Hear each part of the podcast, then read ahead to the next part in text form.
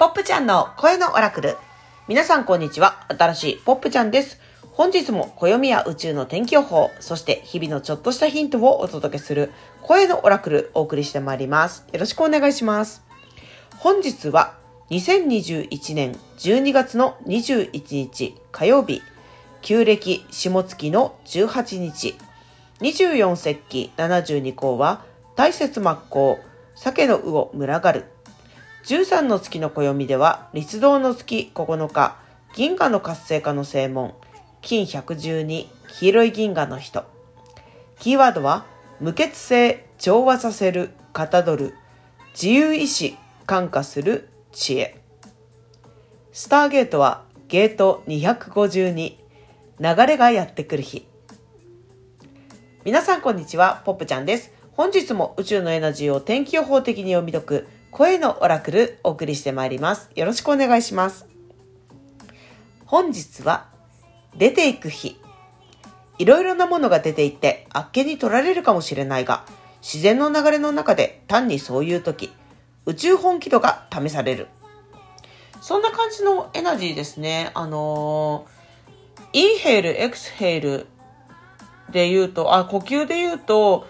あの、吸う、吐くで言うと、吐くって感じですね。吐くを exhale って言うんですけど、 exhale って感じのエナジーでした。イェイイェイイェイ。そんな今日はね、あの、ポップがたまにブログで書く、なんちゃらに驚かないでみたいなシリーズがあるんですね。あの、代表的には恋に驚かないでっていう、あの、謎メッセージシリーズがあるんですね。縄文のエナジーによる謎のメッセージなんですけど、まあ、恋に驚かないでならぬ、こう、出ていくに驚かないでみたいな日かな、今日は。いろいろな意味で出ていくがキーワードです。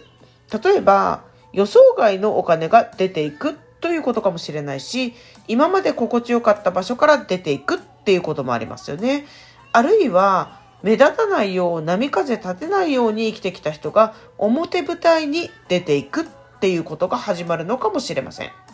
なのでね、ケースバイケースで、あの、出ていくの意味がね、異なると思うんですね。オリジナルエナジーに連動して。てけてん、そこで皆さんに質問なんですけど、出ていくというキーワードを聞いたとき、あなたは何を感じますか？今、オリジナルエナジーで読み解いてみてください。湧き上がってきたでしょうか？出ていくという言葉のエナジーに問いかけるとき浮かんだもの。それが今日の真のオラクルであり、あなたがあなた自身で掴んだメッセージ。答えは一つではありません。出ていくというのは決して悪いことではありません。どのような行動を選択しても、出ていくときには勇気が必要ですよね。例えば予想外の出費をするとき、今まで使ったことがない金額単位だとしたら、たとえ現実的にそのお金があったとしても、うってなるときあるかもしれない。あるいはもう本当に表舞台に出る時だなって迫られてたんだけど、でもやっぱりなんか他の人に、いやいや私は裏方でいいです、あなたがやってくださいみたいにしちゃって、しちゃう癖がついてると自分が本当にあなたがっていうね、私が出ていくっていう時にちょっとドキドキしちゃってもう大変みたいになるかもしんないですよね。で、あの、あるいはもう本当に今までいて当たり前だった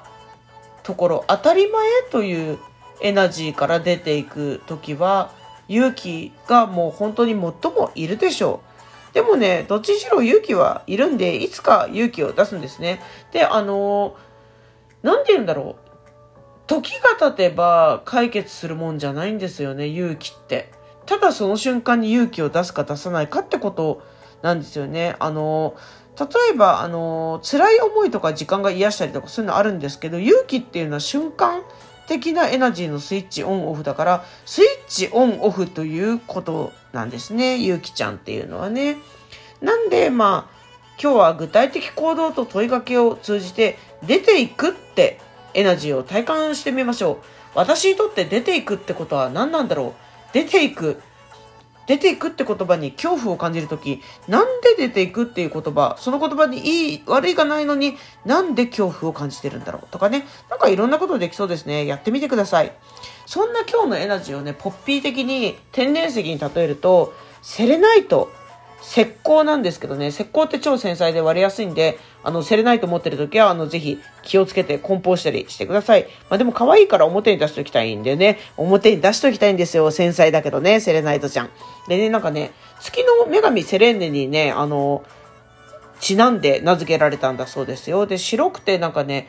こう、縦の筋がいっぱい入ってて、まあ、そこが割れやすいんですけどね。縦の筋のところがまるで滝みたいに見えるってポップは思ってて、あるいは月の光がさ、なんか階段みたいに、天使の階段みたいに見えてる、ああいう感じのなんか繊細さ。で、こう、繊細なエネルギーが天上界からさーって流れてくるイメージだよね。セレナイトちゃん。超イケてます。なんか、同じ石膏質の石でも砂漠のバラって石あるんですけど、知ってますか？なんかね、バラっぽい石なんですよ。あの、し、あの、白とかちょっとなんていうの、アイボリーみたいな色なんだけど、詳しくは画像とかで見ていただけるとわかるんだけど、同じ材料なのに全然違う感じだね。イェイイェイイェイっていうこうね、鉱物界の不思議を感じると同時に、なんだろう、根っこのエナジーは一緒でも現れ方がこんなにも変わるという地球という宇宙の素晴らしさとかね、感じて、マジ石はいけてますね。ちょっとね、石の話ばかりになっちゃいそうなんで、暦の話でもしましょうかね。はい、えーと、今日は、えー、立道の月9日、今日も銀河の活性化の正門、パッカーンしてますね。金112、黄色い銀河の人。今日も、えー、あの、キーワードをお伝えしますんで、オリジナルエナジーで読み解いてみてください。無血性、調和させる、かたどる、自由意志、感化する知恵。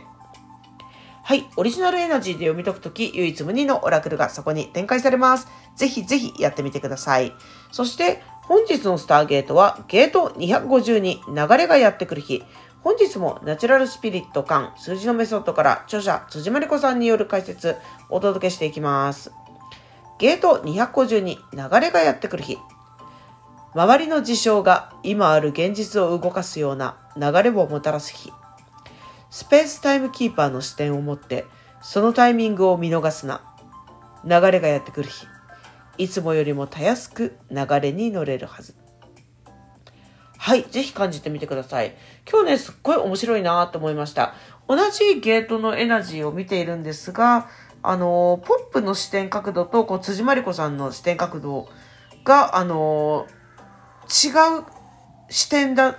ですね、今日は。あの、それ個人的にすごい興味深く、あ、だからこそ人間っていうのは面白いんだなって、あの、まあ、これを書いた時点で、今宇宙にお帰りになってる辻さんですが、これを書いた時点では人間として生きてらっしゃった時なんですけど、あ、なるほど、こう、エナジーを読み解くときに、一個の人間はこう読んでみて、また別の方はこう読んでみたっていう、すごいこういう発見も含めて、こう、面白いですね。イェイイェイイェイ。さてさて、ポップの近況とかヨタ話 みたいなコーナー。私ね、あのね、やんばるに行ってたんですね。で、今日ちょっと天気がね、今日雲行き、那覇は怪しいんだけど、あの、おととい昨日がさ、めちゃくちゃ天気良くて、あの、やんばるで、あの、ススーパーエナジーが流れてる満月にちょっとリトリートしちゃう？イエイイエイイエイって言ってね、仲間のね、あの、岩本美幸さん、あの、みゆきさんは、あの、素晴らしい天然石のアクセサリーをアーティストとして作ったり、それを作る、あの、教室としてシェアしていただいたり、あの、また、赤コードカッティング、ハワイの英知のね、あの、もういらなくなったものを出しちゃう。っていう素晴らしい英知だったり、あと、体式マッサージとかも、とにかくいろんな多岐にわたる活動をされてるみゆきさんと、そして、やんばるで、あの、活動をされているともさん、アロマセラピストのともさん。もうね、ともさんマジでね、ハッピーエナジーやばいんですけど、もうね、すべてが気持ちいいんですけどね。ぜひ、あの、やんばる行った時は行ってみてくださいという、私の大好きなともさん、私の大好きなみゆきさんと一緒にね、やんばる満喫、イェイイェイイェイっていうのをね、してたんですね。で、私ね、あの、移住してきてからこの方、基本那覇、南部に住んでるんですね。沖縄本島って南部、中部、北部って感じでミヨーンってね、長いんですけど、そのミヨーンの北部の部分に、あの、主に行ってきたんですね。それでこう、ともさんおすすめのね、北部素敵スポットというのをいっぱい教えていただいたり、美味しいものを食べたり、もう本当にね、なんていうの？自分自身も癒される2日間だった皆さんありがとうございます。もう本当に、ね、なんて言うんだろう。時を共有した皆さんの、まあ、本当いろんな時空生きてきて、いろんな人生があって、いろんな思いがあって、そこで、なんていうの？を例えば食、レストランって形でやってらっしゃったり、カフェって形でやってらっしゃったり、あのー、あるいはその訪れた施設で、あ、こういう思いがあってやってるんだとか、意外な本との出会いだったりね、あの、あ、以前とここはすごい空気が変わったなって発見だったりも、発見体験イエイイエイイエイっていう感じでね、しかも満月もね、なんかすごかった。本当にいい時間過ごして、素敵な、もう地球は素敵に溢れてるし、やんばる素敵に溢れてるし、この世は愛に溢れてるなー的なね、いけてる2日間でしたね。でさ、あのー、本当に、ゆっくり今回私も施術を、2人の施術を体験して、もうなんか良かったすごいハッピーだったなっていう受け取るってことのハッピーさを感じたんだよね。で受け取るってことのハッピーさっていうのがきっとこの2020年の扉が2022年の扉が開く直前にめっちゃ大事な気がしましたね。体っていうアンテナで受け取っていくその受け取りの精度を上げていく。すごく健やかに直感を使えるようになるっていう新時代が到来すると思うポップなのでした。イェイイェイイェイ。いつもお聴きいただきありがとうございます。この放送を聞いて少しでも面白かった、ピンときたなと思っていただけたら、ラジオトークのハートボタン、ニッコリボタン、ねぎらいのネギボタンを押して応援してくれたらすごく嬉しいです。また、お友達で不思議好きの方とかいたら、ぜひぜひ紹介をお願いします。それでは、声のオラクル、本日も新しいポップちゃんがお届けしました。また